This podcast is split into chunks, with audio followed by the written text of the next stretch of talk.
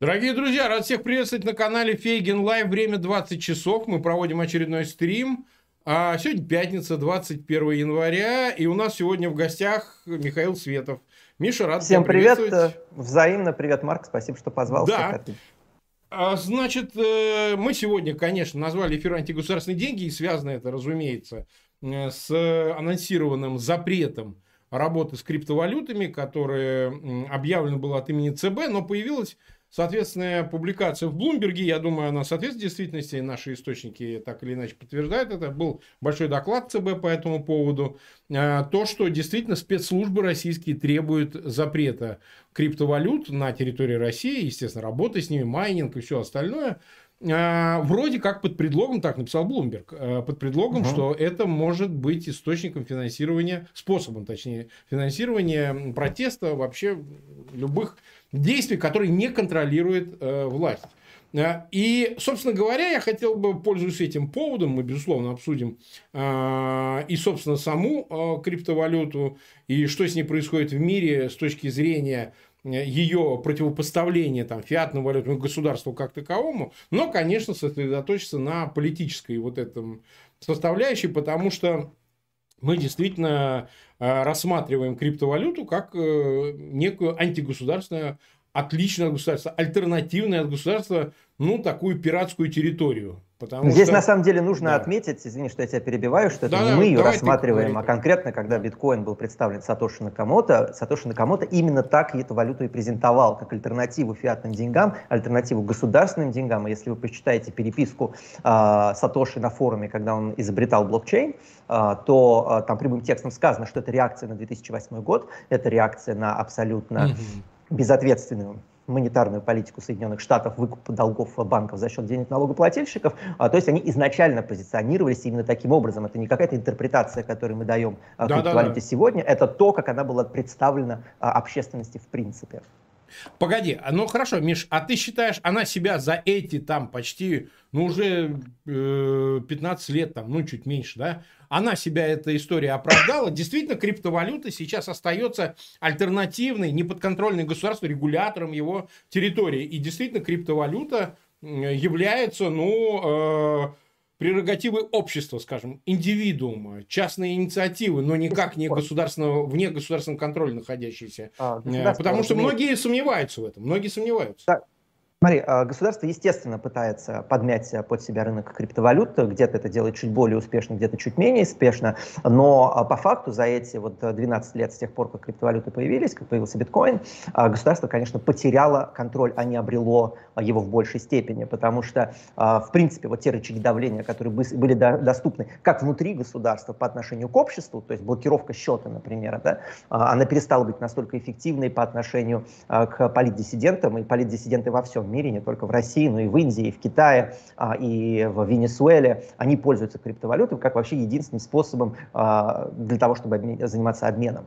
А, так и на международном уровне. Это тоже очень принципиально важная история. Да, мы знаем, что Северная Корея и Иран, например, торгуют с использованием криптовалют и таким образом уходят да. уже от э, санкций э, Соединенных ну, Штатов. Ну, санкций, так которые... и русские коррупционеры и Конечно, спецслужбы да, используют их.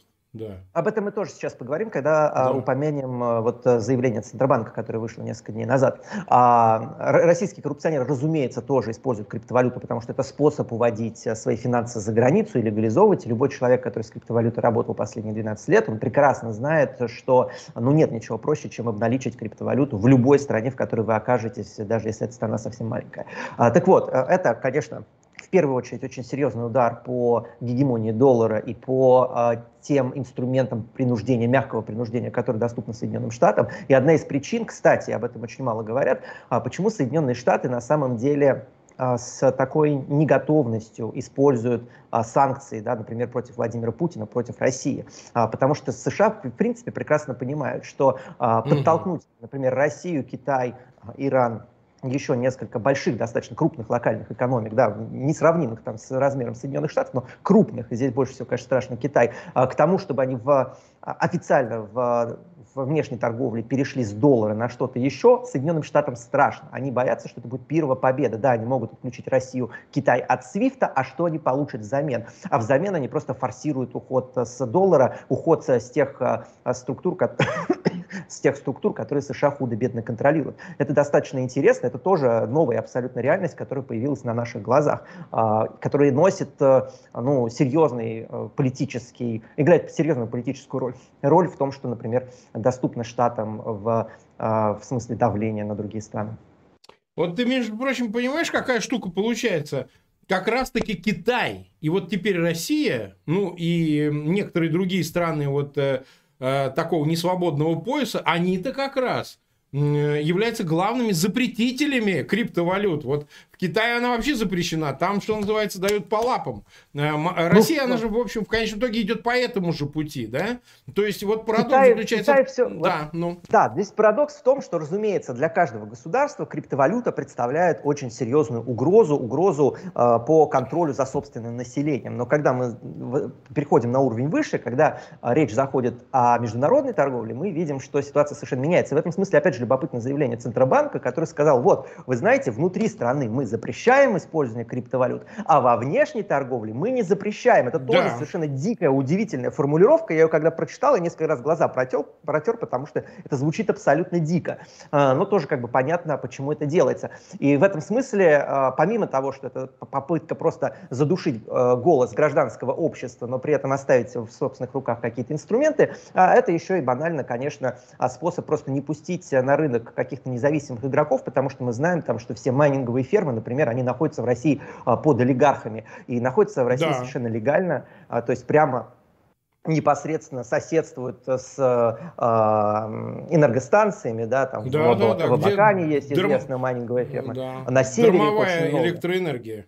Конечно, да. И очевидно, что это не может происходить без какого-то согласия, эксплицитного согласия властей. Поэтому власти рынок криптовалюты в этом смысле очень хорошо контролируют и на самом деле очень хорошо понимают, что запретить топорно, запретить э, вхождение биткоина абсолютно невозможно. Это даже не, не, не, не какой-то сизифов сизифов труд, да, это просто, ну, абсолютно такой э, э, маниловщина, да. То есть этого никогда не произойдет, но это не значит, что они не могут ограничить э, э как бы вход, увеличить порог входа в криптовалюту. Да, я, я, я, я просто здесь тебе добавлю, буквально неделю, может, назад или полторы, вот э, мы видели новость о том, что одна из замов Набиулина из ЦБ ушла работать в Binance. Ушла работать да. в криптовалютную биржу, крупнейшую криптовалютную биржу, да. китайцы ее держат, Binance. То есть это говорит о том, что, собственно, инфильтрация-то уже происходит на разных уровнях в интересные такого рода институты, криптовалютные институты финансовые, э, в да. которые Россия тоже вливается. Она входит в них посредством своих Конечно, людей. потому что, потому что, э, снова я часто повторяю на твоих эфирах эту мысль, власть в России, она достаточно компетентна в вопросах, которые они, да, она считает позиция, вопросами да. стратегической, это моя позиция, стратегической безопасности. И а, тот же самый ЦБ, он прекрасно понимает, что э, каким об, каким-либо образом инфильтрировать э, саму криптовалюту невозможно. Да? Эта система mm-hmm. децентрализованная, это система, не поддающаяся государственному контролю. Что государство может сделать, что оно успешно делает не только в России, но и в Соединенных Штатах и в Китае, это оно инфильтрирует инфраструктуру, э, на которой сходится да, значительное количество финансов. Да, и, конечно, контроль за Binance э, на территории России, это очень серьезный рычаг для давления, потому что те же самые а, процессы, которые происходят нас в банках, например, по желанию государства блокируются счета а, каких-то видных оппозиционеров, то же самое, да. очевидно, будет делать Binance. Это мне не вызывает никакого сомнения. То есть это Binance, по-твоему, пойдет на такое? А, абсолютно не удивлюсь. Я не думаю, что это произойдет как-то в ближайший год. Но я абсолютно уверен, ну слушай, если, под, если Google прогибается под а, Кремль, если под Кремль под, прогибается Twitter, там другие социальные сети просто гиганты, то, конечно, то же самое сделает Binance, особенно учитывая его китайское происхождение, как ты правильно заметил. Поэтому это я ожидаю стопроцентно, и с самого первого дня, вот я в криптовалютах с 2011 года, с 2011 года про них пишу, я говорю, что, ребят, а, узкое место, как только у вас просят показать да, документ, предоставить паспорты для торговли том числе криптой, в этот момент государство о вас узнает вообще все, и в этот момент э, вы рискуете тем, что государство за вами просто придет, потому что будет буквально знать, что у вас есть определенные деньги. Это мне всегда казалось неоправданным риском. У меня лично, у меня никогда не было аккаунта в э, криптобирже. Да, авторизированного аккаунта в криптобиржах. Никогда, ни разу его не открывал. Считаю это вот э, одно из самых мудрых решений моих э, последних Ну, а ты, а, ты, а ты имел, ты просто работал с кошельками, а, в разных, так сказать, э, или как это происходило? Все равно ну, смотрите, да, конечно. торговал, обменивал? Да, я торговал, обменивал, я занимал, я это делал наличными деньгами. Понятно, что у меня была определенная фора, потому что когда появилась криптовалюта, я в нее вошел очень рано и рано завел знакомства, которые позволяли мне это сделать. То есть это, условно говоря, не процедура, которой я могу поделиться с тобой, mm-hmm. потому что если я да, расскажу, я как понял, это да. делается, то завтра к этим людям просто придут, да, и завтра. Да, конечно, конечно. А, а нам фамилии не интересны. Да, нам, да. нам не важно фамилия, нам надо понять просто анонимность. Понять очень просто. В каждой стране а, есть а, люди, и эта сеть, она просто вообще там от Непала до а, Китая, до Нью-Йорка, до Панамы, до Бразилии, да, до куда угодно, до Москвы, а, до Абакана. Есть люди, которые буквально тебе как пиццу доставляют э, наличные, если ты хочешь продать биткоины, и забирают у тебя наличные, если ты хочешь их купить. Это просто мировая mm-hmm. сеть абсолютно. Ага, ну да, ну да. Нет, ну она как бы формально существует, но тут действительно всегда есть риски, потому что надежность должна быть. А то, знаешь, там по-разному происходят вещи. Конечно. Ну, Конечно, здесь есть определенные риски, но э, ты остаешься абсолютно непрозрачным для государства, и эта система пока работает.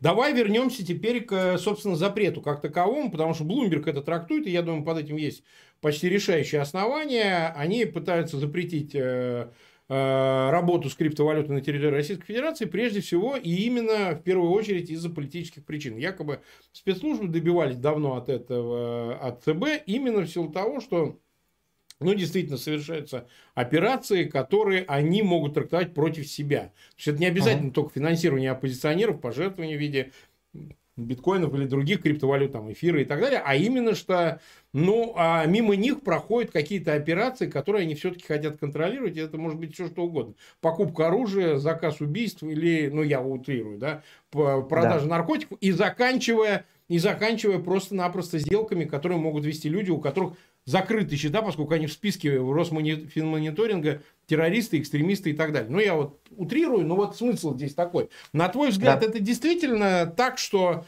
они ради этого, а рынок-то гигантский, многомиллиардный, а речь идет об узеньком там слое людей, которые, конечно, обращают, ну пусть даже сотни, ну, миллионы долларов, да, но эквивалентны uh-huh. криптовалют. И ради них рушить весь рынок. Потому что, если ты видел, ну, комментарий на РБК, ряд других тех, кто вовлечен в эту криптовалютный бизнес, да, и понятно, что это представители uh-huh. олигархов, они говорят, не, ну зачем так делать, вот не надо, и так далее, вы что ж хотите, тут обороты такие, туда-сюда. Вот как бы ты на этот вопрос посмотрел, как бы ты его с своей Нет, точки зрения объяснил? Когда у тебя в руках молоток, все проблемы кажутся гвоздями. И, конечно, спецслужбы да, действительно, да. это уже не первый раз в России происходит, ради достижения какой-то сиюминутной политической задачи хоронят а, грандиозные перспективы. И самый очевидный пример, да, снова мы к этому примеру возвращаемся, ну вот э, Паша Дуров, очевидно, Россия, если бы она сегодня mm-hmm. в полной мере контролировала Телеграм, если бы Телеграм находился в России, если бы они Пашу Дурова не спугнули, а, то выиграть от этой истории она России могла бы гораздо больше. Но вот в какой-то момент потребовалось э, закрыть паблик Навального во ВКонтакте, э, бизнес отжали, окей, ВКонтакте в итоге загибается, а, а, а, а Телеграм уже находится в недосягаемой юрисдикции. Э, поэтому как бы это все история о том, как так, под, под какие-то тактические задачи хоронятся стратегические успехи. Это в России, к сожалению, не первый раз история. А плюс она замер...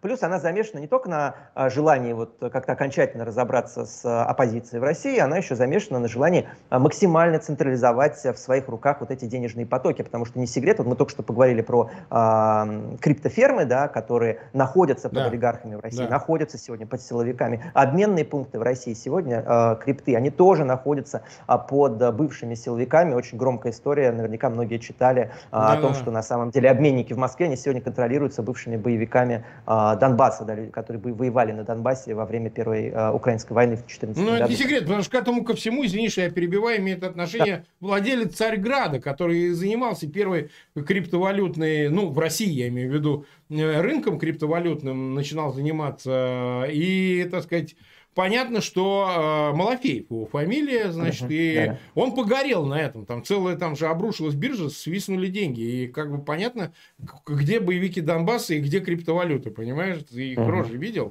То есть понятно, что за ними тоже кто-то стоит. Они просто так вот, и все. Это, ну, за ними кто-то стоит. Понятно, что они мускулы, это как какие-нибудь ветераны Афганистана, да, в 90-х годах. Да, они да. тоже таким мускулом для предпринимателей были. А, но а, это все в том числе попытки сконцентрировать своих руках денежные потоки, которые в какой-то момент просто из, а, из рук уплыли.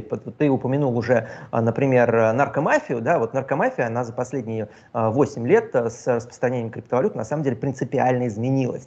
И те да. денежные потоки, которые прямо крепко, да-да-да, которые прямо крепко находились в руках силовиков, сегодня в руках силовиков находится в куда меньшей степени, потому что, э, потому что контролировать закладчиков э, сегодня ну, значительно сложнее, чем дилеров э, в 90-х годах, потому что дилеры было известно, где они находятся, было известно, где они, как они получают деньги, поймать их на переводе было гораздо проще. Сегодня, да, ловят каких-то шестерок людей, которые выполняют грязную работу, но на самом деле там заниматься наркомафией в России, находясь при этом вообще в другой стране, стало гораздо проще, а, и это тоже ощутимо бьет по карману силовиков.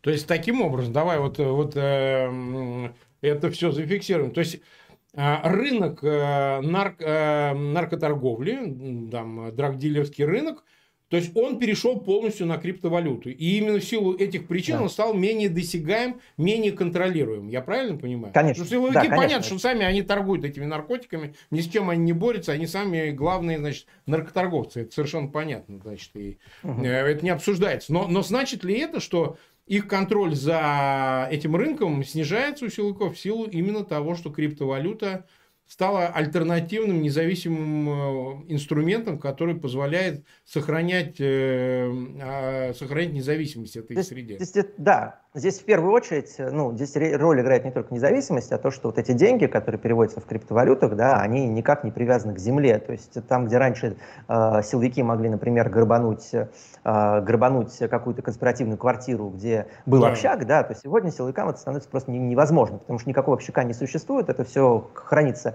Э, в эфире, условно говоря, интернета, да, например, а, и нету, нету этой квартиры, которую можно грабануть и на этом, например, там разобраться а, с кем-то э, там, неудобным каким-то игроком. Это не значит, что силовики перестали контролировать рынок, но э, их хватка, она немножко ослабла. Смотри, тогда дальше. Э, давай все разберем. А, значит ли это, что, например, э, вот эта сторона э, финансовое обеспечение этого бизнеса, а, допустим, сами, где встречается потенциальный продавец, это не обязательно вот рядовой частный предпри... получатель, да, ну, наркоман, там, который хочет эту закладку получить, купить, а мы имеем в виду и крупный бизнес. Это все в Даркнете происходит. Вот они там договариваются и там производят да. сделки де-факто. Вот Но Даркнет ведь... точно так же, как криптовалюта, извини, что я тебя перебиваю, это достаточно да, да, интересная да. тема. То есть, очевидно, совершенно как и биткоин, э, сеть, сеть Тор, она доставляет огромный дискомфорт всем государствам одновременно а, на, на собственной территории территории, да, в рамках внутренней политики.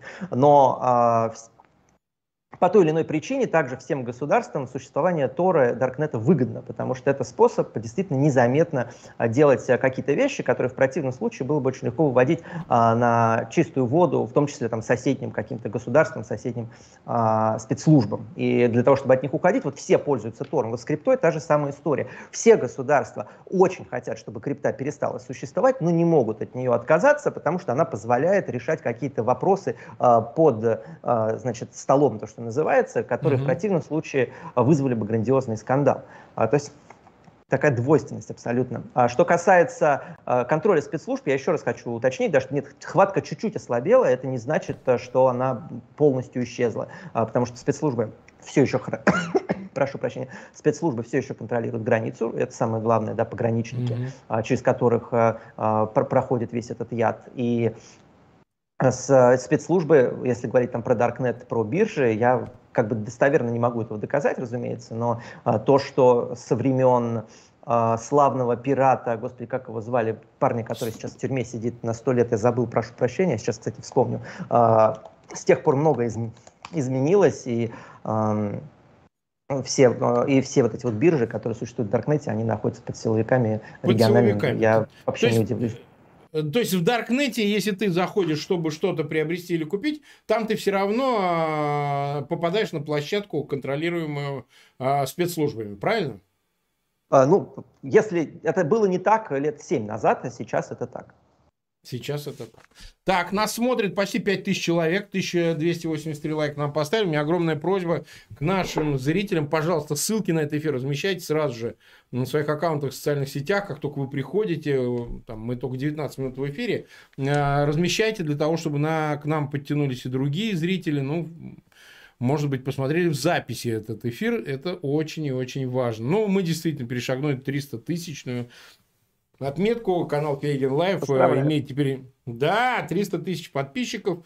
Там уже сейчас где-то чуть с небольшим, 300 тысяч, там, не знаю, там 200 или 300 человек. Ага. В общем, мы как бы пересекли ее, очень планируем э, в течение этого года опять еще 100 получить тысяч подписчиков. Не знаю, от многих вещей это зависит. Очень тяжело и долго мы к этому шли. Очень тяжело.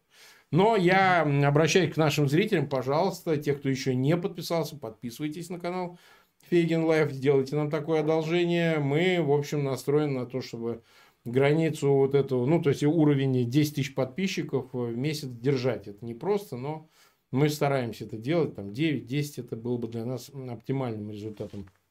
А, смотри, Миш, тогда дальше поехали. Да. Как ты оцениваешь масштаб а, помощи а, оппозиции каналам, как, например, твоему, как, например, моему, ну, там, у меня очень незначительный, а именно поддержки через вот такие инструменты, как криптовалюта, там, пожертвование биткоин, пожертвование эфира. А, на, насколько это вообще для той же, тех же спецслужб, для ФСБ критично, то, что там, не знаю, ну, получит кто-то там один биткоин, там, я не знаю, да, хотя, ну, это огромные деньги, но там кто-то uh-huh. там пожертвует, да, неужто это настолько чувствительно, чтобы вот э, так болезненно относиться вот по этой части? Ну, ты на ну, самом деле правильно масштаб. заметил, что э, помимо там публичных донатов, которые получаем там ты, я и какие-то да, видные да. оппозиционеры, есть, э, есть э, ну, вообще не публичные какие-то транзакции, про которые просто никто не говорит. Но если говорить про публичные, то там тот же самый ФБК в 2017, кажется, году да. получил 70 биткоинов, биткоинов донатами. Если я не ошибаюсь, то ли 60, то ли 70, там какая-то такая Но цифра это, была. Это цифра, это... которую они обнародовали, говорили о том, что они... Да, это цифра, которую они обнародовали, э, разумеется, ну не хочу сейчас про ФБК никаких домыслов а, делать, но а, в биткоинах переводятся огромные суммы из России в Россию каждый день, а, и это, конечно, представляет а, ну, очень волнует а, власть. В этом я не сомневаюсь. Насколько а, это деньги политические, понимаешь, в чем дело? Они в любой момент могут стать политическими. Сегодня, mm. по факту, в России и в чем заключается успех там, Путина последнего года, я имею в виду политический, в России не осталось людей, которым можно дать деньги, чтобы из этих денег что-то получилось, я имею в виду политически. Да, нет, нет митингов, нет каких-то да, организованных да, политических да, сил, да. и, соответственно, зачем им давать деньги? Но э, сам факт наличия инструмента, с помощью которого эти деньги можно дать, а, он во власти вселяет в ужас, потому что власть, она привыкла работать на опережение. На самом деле, довольно неплохо это делает, к сожалению. Угу. Ты понимаешь, что я тебе хотел сказать? Ведь удивительная вещь. Действительно, власть так долго, я тебе свидетель, да, ты еще там, не знаю, в школу ходил, э, там, не знаю, ну, в, например, в 99-2000 году, там, 22 года назад, сколько тебе там было, да? А вот я тебе скажу, что они сразу начали бороться именно с финансированием оппозиции. Сразу, моментально.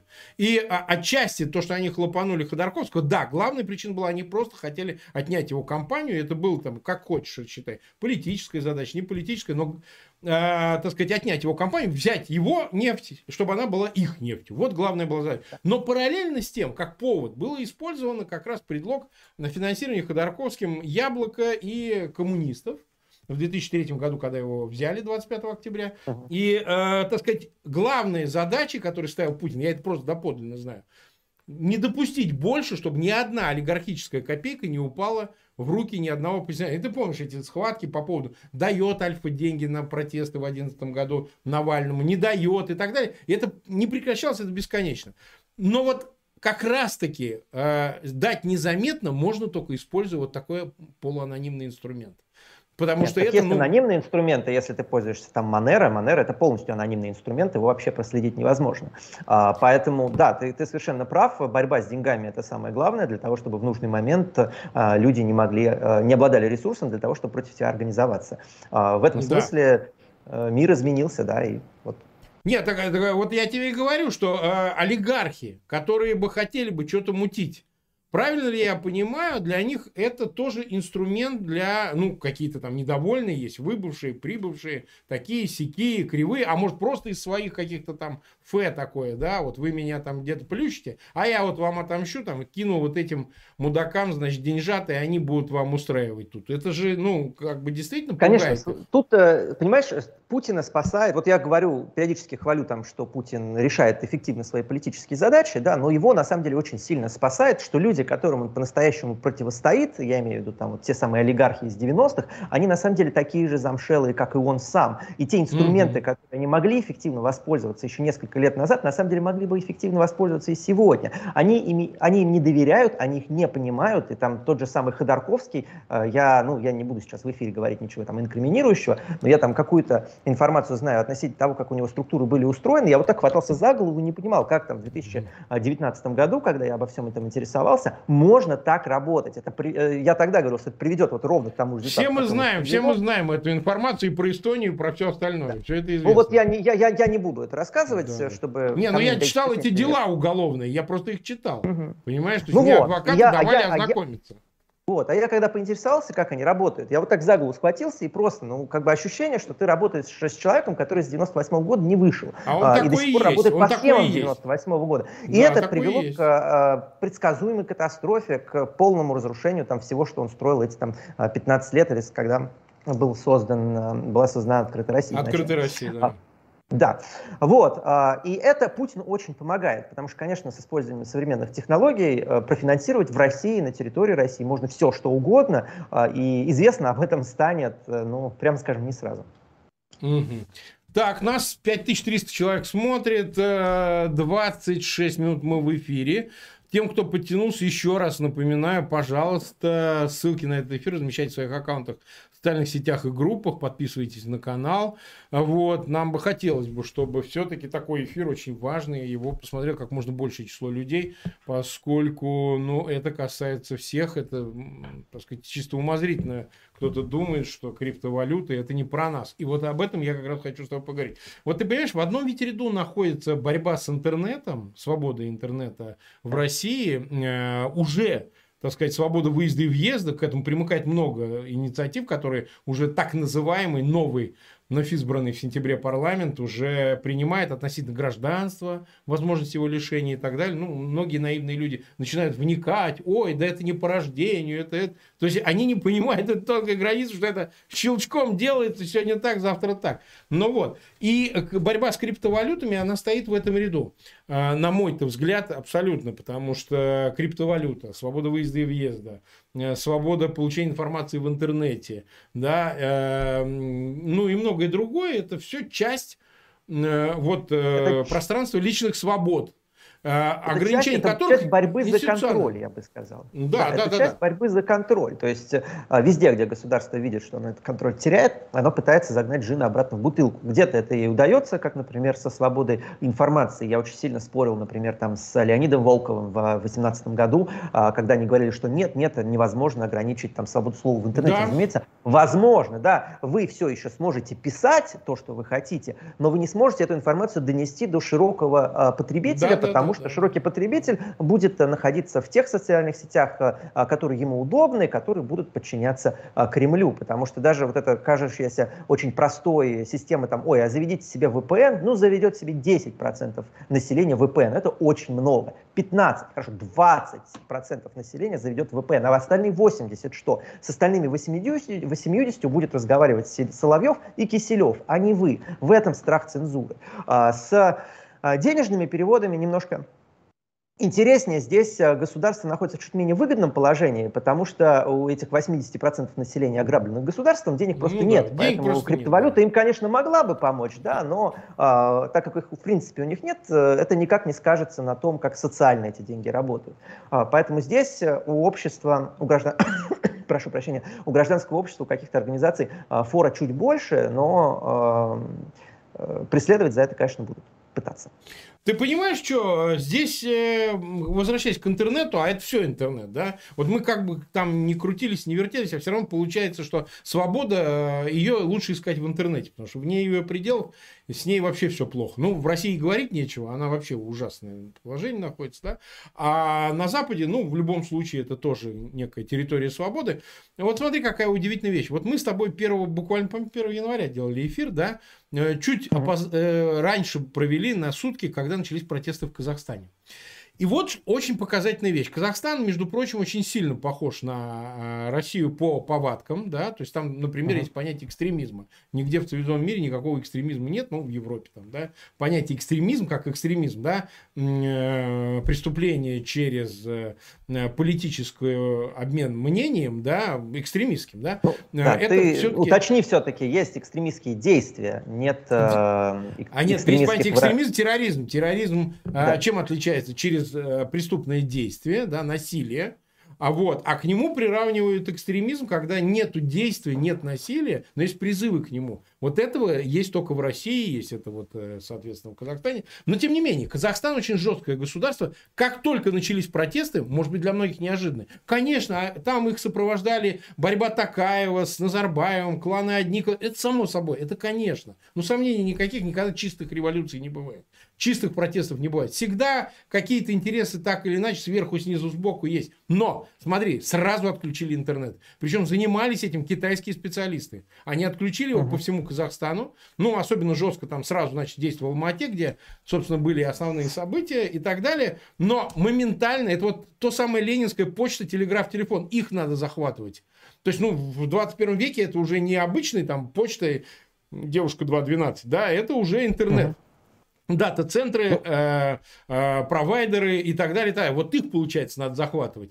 Отсюда вопрос. Ты понимаешь, поразительная вещь. Есть ли у Кибер этого сопротивления хоть какие-то инструменты? Потому что, получается, государство может просто перерубить интернет, просто переключить рубильник. Все говорят, вот есть Ил, Илон Маск, который придумывает вот этот Starlink и так далее. Ну, люди не понимают, технически это невозможно, все равно наземные станции нужны. Я понимаю. И что Нет, там, там на самом деле, там, там сложнее. На самом деле, а, просто я как раз про Starlink да. могу довольно интересно рассказать. Давай, я расскажи, думаю, расскажи. аудитория это не слышала. А, Starlink а, имеет право вещать только на те юрисдикции, которые, с которыми Starlink заключает договор. России такой юрисдикции не, не является. А, и почему да. Starlink не может просто так нарушить эту договоренность? Казалось бы, вот ты, ты насчет баз наземных да. не совсем прав, а, он не нуждается в наземных базах, в этом его большой плюс, а, но а, сами спутники Starlink, они на самом деле очень уязвимы. Если мы вспомним новость, которая была несколько месяцев назад, о том, да, что а, Россия опробовала космическое оружие, да, там какое-то, помните, да, какое-то взрывное устройство было. Уничтожить спутник, а, имеющийся,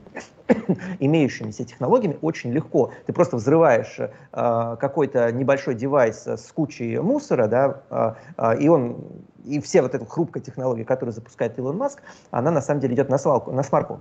Таких государств, которые могут себе такое позволить, несколько. Это Россия, это Китай, а, и таких государств будет становиться все больше и больше. Поэтому рассчитывать на то, что нас освободит спутниковый интернет, ну, это немножко не а, уживается с реальностью, к сожалению, потому что нет, не освободить. Все эти спутники, этим спутникам государства могут угрожать и угрожают. А, именно поэтому Илон Маск он будет подчиняться а, желанию России и не транслировать интернет. Ты считаешь только поэтому? Только поэтому? Ну, это серьезная угроза. Это серьезная угроза. Да, с, с, с, взорвать спутник на орбите гораздо проще, чем его туда вывести.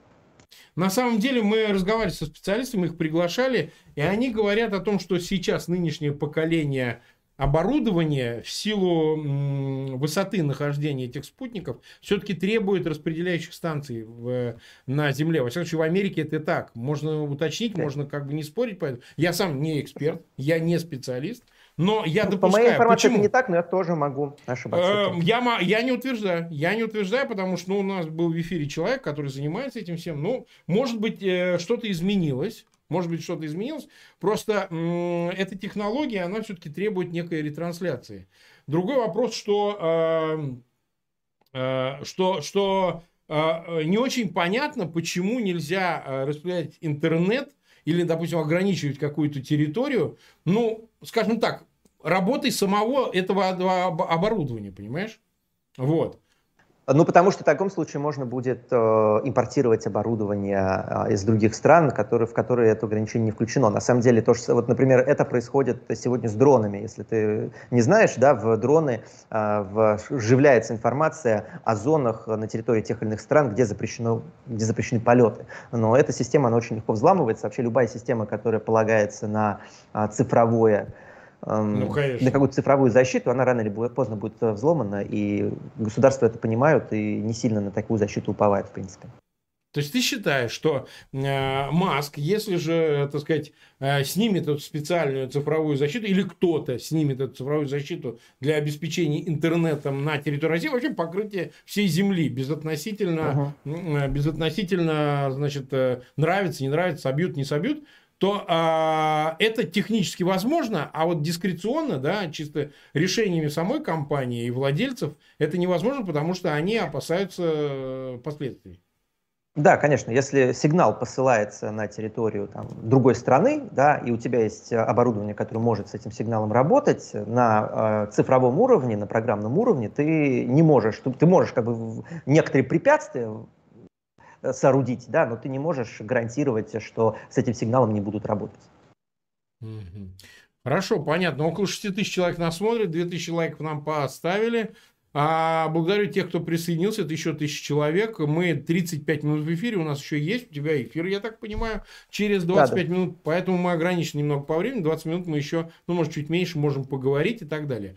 Да. Теперь возвращаясь снова к криптовалюте. Вот смотри, а, Давай поговорим более глобально, потому что, ну, сейчас мы видим, есть некоторое падение, да, там все эти полтора года были прекрасными для криптовалюты, угу. потому что а, раздача денег достаточно масштабная, которая была в результате пандемии, ну, действительно, государство поддерживало в социальной сфере своих граждан, в Америке это происходило, в Европе это происходило, оно дало новый прилив а, фиатной массы именно в криптовалюту, и тем самым подымало ее курс того же биткоина, ну, не только его, конечно, да, хотя и при всей волатильности, там, и то, что гулял туда-сюда, это тоже понятно, но вот все мы немного занимаемся этим, я тоже покупаю, продаю, но это понятно. Другое дело, что, э, другое дело, что, э, что является главным препятствием для полноценного а, а, обращения криптовалют.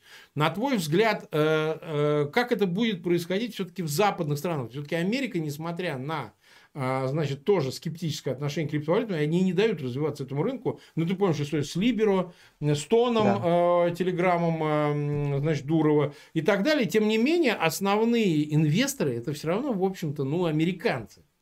Все ну, равно ну, американцы, это... на самом деле, китайцы-индусы, это огромный Китайцы-индусы, нет, ну и те, конечно, да, да, да. Но, но американцы а, имеют крупнейшие америка... тоже биржи и так далее. То есть, они, это их тема. Да. Просто американцы, они, с одной стороны, понимают, что, как я уже сказал, этого джина обратно в бутылку не загнать, криптовалюты никуда не денутся, просто потому что они их запретят, и поэтому на этом рынке необходимо присутствовать. А с другой стороны, конечно, а, понимают, что для них это представляет экзистенциальную абсолютную угрозу, потому что если, а, это я сейчас э, логику Соединенных Штатов повторяю, если, не дай бог, а, криптовалюты станут валютами и начнут использоваться не только на уровне индивидуальном, но на уровне институциональном, то это угроза долларовому консенсусу, доллару как резервной валюте а, и, в принципе, полное переформатирование а, той экономической системы, которая существовала последние там 100 с лишним лет. А, американцы это понимают, и поэтому у них вот такое максимально настороженное отношение к любым попыткам, например, в чем сейчас, вот тактически, в чем сейчас заключается задача США, с которой они справляются. Это свести криптовалюты до уровня ценной бумаги. Ни в коем случае да. не до валют.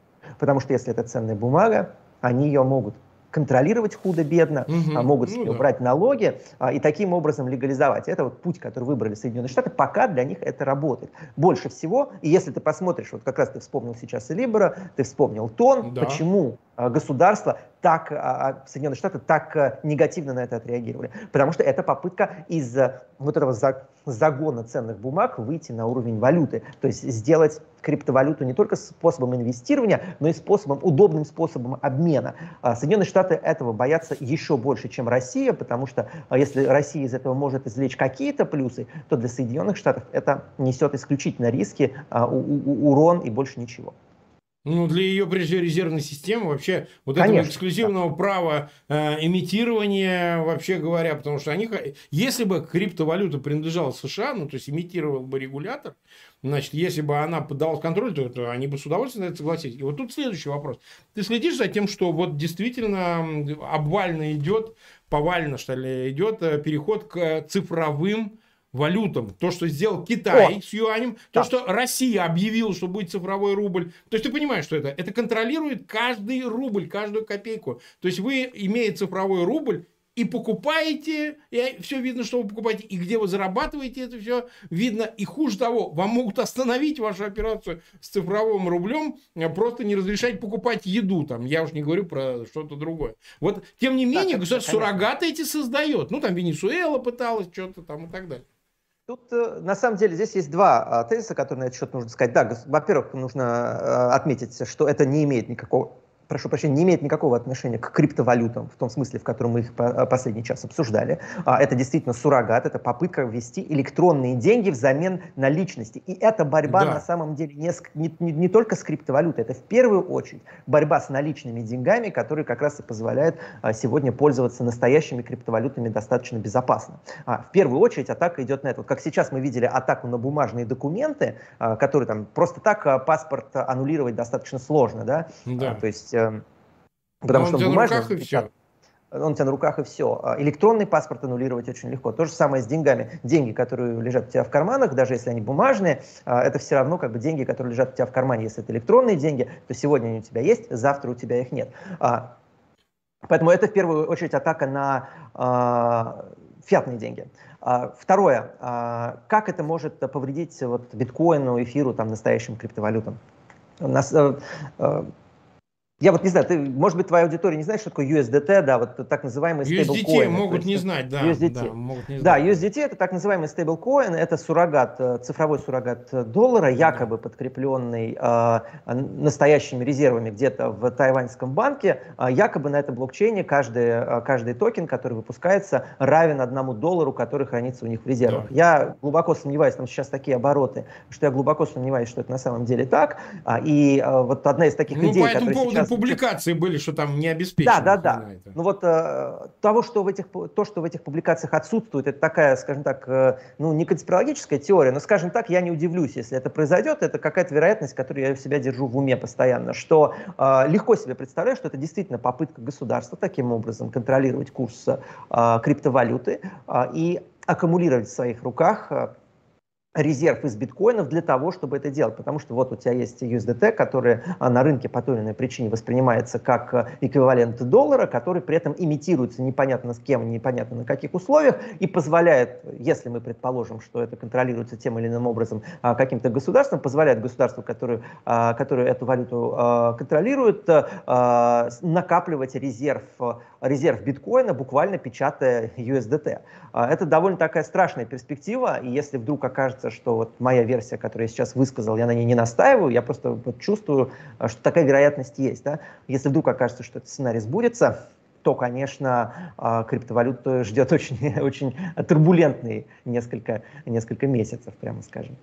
Ага. И Но надо пояснить, что от, э, э, биткоин зависит от курса USDT. То есть, ну, он близок к, к один к одному, но, так сказать, да. э, зависит, потому что надо понять. Ну, тут, э, что... тут с двух сторон, просто чтобы, опять же, объяснить твоей аудитории, с двух сторон риск. Да, если вдруг оказывается, что э, USDT не подкреплен настоящей валютой, если mm-hmm. вдруг такая сценарий а, разыгрывается, то мы получаем две вещи. С одной стороны, обваливается USDT, а, естественно. С другой стороны, все деньги, которые были куплены за USDT, а, и хранятся на кошельках компаний, которые их имитируют, это, а, скорее всего, деньги, это, это такая огромная сумма денег, которой можно манипулировать уже реальный курс реального биткоина. А, потому что выкинув на, а, на рынок, я не знаю, там 10, 20, 30 тысяч биткоинов, ты можешь его курс, конечно, очень сильно пошатнуть, а, и это резерв, которого у государства там не было 8 лет назад, например.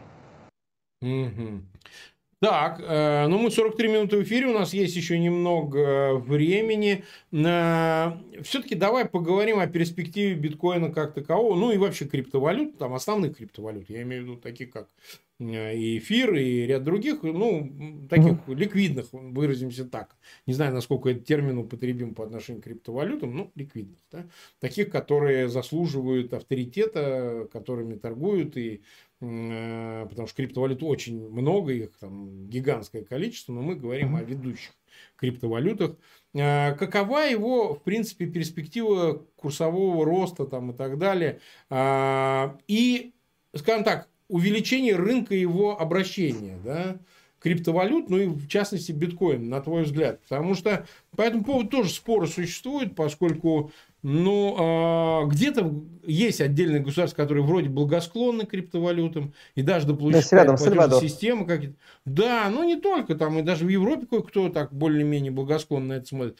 Но сказать о том, что там тот же биткоин, да, или другая криптовалюта становится э, наравне с другими там, э, валютами, фиатными, там, э, для обращения, для рынка инструментом, ну так, в общем, сказать нельзя. Вот какая здесь перспектива? Потому что ну, многие воспринимают криптовалюту как воздух. Ну, действительно, торговлю воздухом. Да? Вот, э, ну, че, чем мне... ее может чревато усиление ее? Мне это очень напоминает разговоры о раннем интернете в 90-х годах, э, когда да, люди говорили, ну да, это же не идет ни в какое сравнение с реальным сектором экономики. И посмотри, как э, да, перевернулась да, да, да. игра да, буквально правда. за несколько лет. Вот э, криптовалюта до сих пор находится в своем зачатке.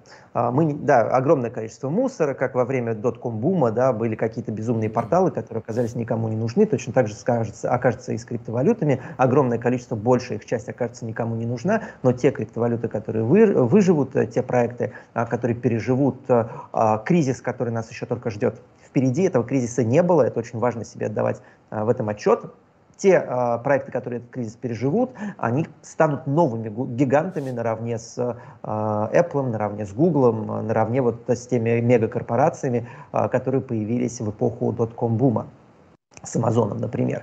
Поэтому долгосрочные перспективы у криптовалюты исключительно хорошие. Это технология будущего, технология еще недоразвитая. Не случайно, вот ты только что сказал, что государства пытаются на основе этих технологий создавать какие-то свои криптовалюты. А рынок, финансовый рынок, он меняется на наших глазах, и лет через 10 мы его не узнаем. Поэтому я в этом смысле исключительно оптимистично смотрю в будущее. А, да, разумеется, кто-то прогорит, а, огромное количество мусорных технологий существует, которые вообще не нужны, либо которые предлагают совсем не тот продукт, э, которым а, пытаются, за который пытаются себя выдавать. Вот самый очевидный пример, да, это NFT. NFT — это mm-hmm. тех, понятная технология. Ее будут в будущем использовать, но ее будут использовать не так, как ее сегодня представляют а, лидирующие, а, как ее сегодня пытаются представлять ее адепты. Да? То есть NFT не гарантирует, разумеется, никакого права собственности, потому что право собственности должно гарантироваться на уровне права. Технологически это сделать невозможно. Можно закрепить за тобой часть в блокчейне, которая презентует, да, которая презентует то или иное изображение, ту или иную информацию, но да. э, называть это правом собственности некорректно. При этом это то, как э, это выдается в публичном пространстве, это просто чистое мошенничество. При этом сама технология, она потрясающая совершенно, и она будет использоваться. Ты ее нам в... расскажи про NFT, потому что не все знают вот с этими продажей этих изображений. Просто у людей плохое представление, потому что это, это же ведь тоже в каком-то в смысле разновидность э, того, чего мы обсуждаем.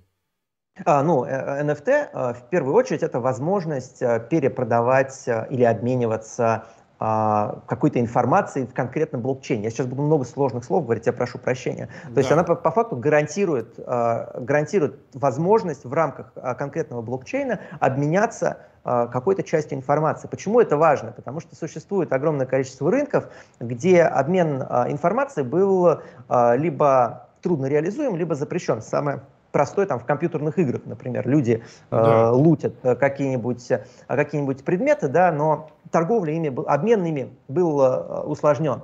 Вот в рамках NFT, технологии NFT, это реализуется очень легко и на века, условно говоря. Вот пока существует блокчейн, да, эта информация она будет доступна к обмену. И в рамках замкнутых систем. Эта технология, она очень передовая и принципиально изменит то, как происходит обмен информацией. Но эта технология никаким образом не является способом закрепить за собой право собственности, потому что право закрепляется не с помощью технологий, а с помощью, э, к, счастью или к сожалению, да, с помощью правовых отношений, которыми а, блокчейн сейчас не является, которым блокчейн сейчас не, явля... не является, прошу прощения. Именно mm-hmm. отсюда получ... появляются вот эти вот глупые а, мемы о том, что вот э, кто-то там купил NFT обезьяну, ее заскринили, да, и выложили у себя да. в Твиттере. Как, как бы, да. ну вот... Э... Картины какие-то покупают там и так далее, да, и потом да, их да. уничтожают, оставляют, значит, а, лишь цифровую единственную копию, и угу. она как бы, и, слушай, идет торговля, это продают за какие-то безумные совершенно А деньги. это а это есть, ну, здесь, опять же, нужно к этому относиться как к рынку искусства, то есть э, понимать, что в значительной степени это способ отмыва денег. Э, потому что откуда у тебя деньги? А я, значит, продал обезьяну за 100 миллионов, и вот у меня теперь есть 100 миллионов. Да? И как бы таким образом ты отстирываешь 100 миллионов долларов. И в этом смысле, опять же, технология и обмен всеми этими картинками, он, конечно, будет жить. А, еще раз повторяю, я считаю, что NFT это абсолютно передовая технология, просто она не является тем, за что ее выдают. Mm-hmm.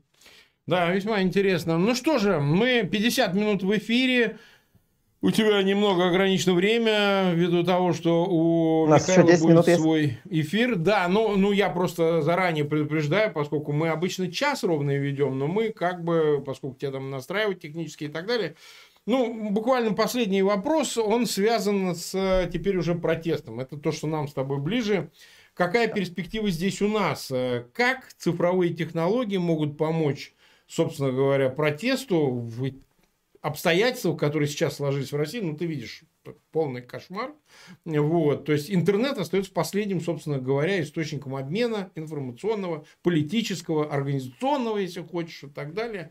То есть, э, значит ли это, что за нами остается единственный способ, это создание вот такого виртуального цифрового государства, не путинского государства, а цифровой России, при всем там безумии, как это звучит. Если раньше я посмеивался над митингами виртуальными, значит, это более сумасшедшие идеи нельзя придумать, но все остальное не так уж и говоря условно, потому что в реальности, в офлайне реализовать это уже практически практически невозможно никак. Там ни митингов, ни пикетов, ни партий, ни выборов, ничего этого нету.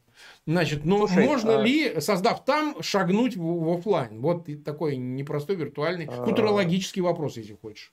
Ну, он не футурологический, он абсолютно практический. А, да, действительно, абсолютно заморожена какая-либо общественная жизнь в России, поэтому нужно просто ждать черного лебедя, нужно какое-то ждать окно возможностей для того, чтобы а, в нужный момент этой возможностью воспользоваться. И как раз события в Казахстане, которые только что угу. произошли, их можно да. рассматривать с двух сторон. Да, очевидно, а, произошедшее в Казахстане было спровоцировано каким-то конфликтом а, властвующих группировок. По крайней мере, по крайней мере, я так считаю, да? Несомненно. Но любой конфликт властвующих группировок – это шанс для общества перетянуть одеяло Совершенно на себя. Точно. И это шанс, которым в Казахстане воспользоваться не удалось. Да, есть там фактор э, войск УДКБ, но по факту, да, вот за те первые дни когда а, на улице шли беспорядки, люди были растеряны, они не понимали, что mm-hmm. делать. Я только что говорил там про а, телеграф, там почту и так далее. Люди не понимали, что делать. Люди не понимали, что происходит на улицах. Они боялись, но при этом их же а, выставили виноватыми в том, что произошло публично. Да? А, то есть понятно, что сажать при этом будут не ближайших людей, ну, там, конечно, Назарбаева, да. а сажать да, будут тех, кто попадется под руку, кого а, посадить можно безопасно. Вот. Ну, а, и задача, просто сверхзадача гражданского общества в России а, это готовиться к моменту, когда хоть что-то можно будет предпринять. И оказаться к этому моменту готовыми, а не как общество в Казахстане, понятно, совершенно другое по сравнению с Россией, а, развести руками, да, и вообще вот так вот моргать, несколько дней не понимать, что происходит, пока войска соседнего государства не войдут. Да, в Россию войска соседнего государства в принципе не войдут, но если вот конфликт элитный произойдет, то, конечно, э, нужно быть готовыми этот конфликт использовать в интересах страны. А в противном случае ничего не получится опять.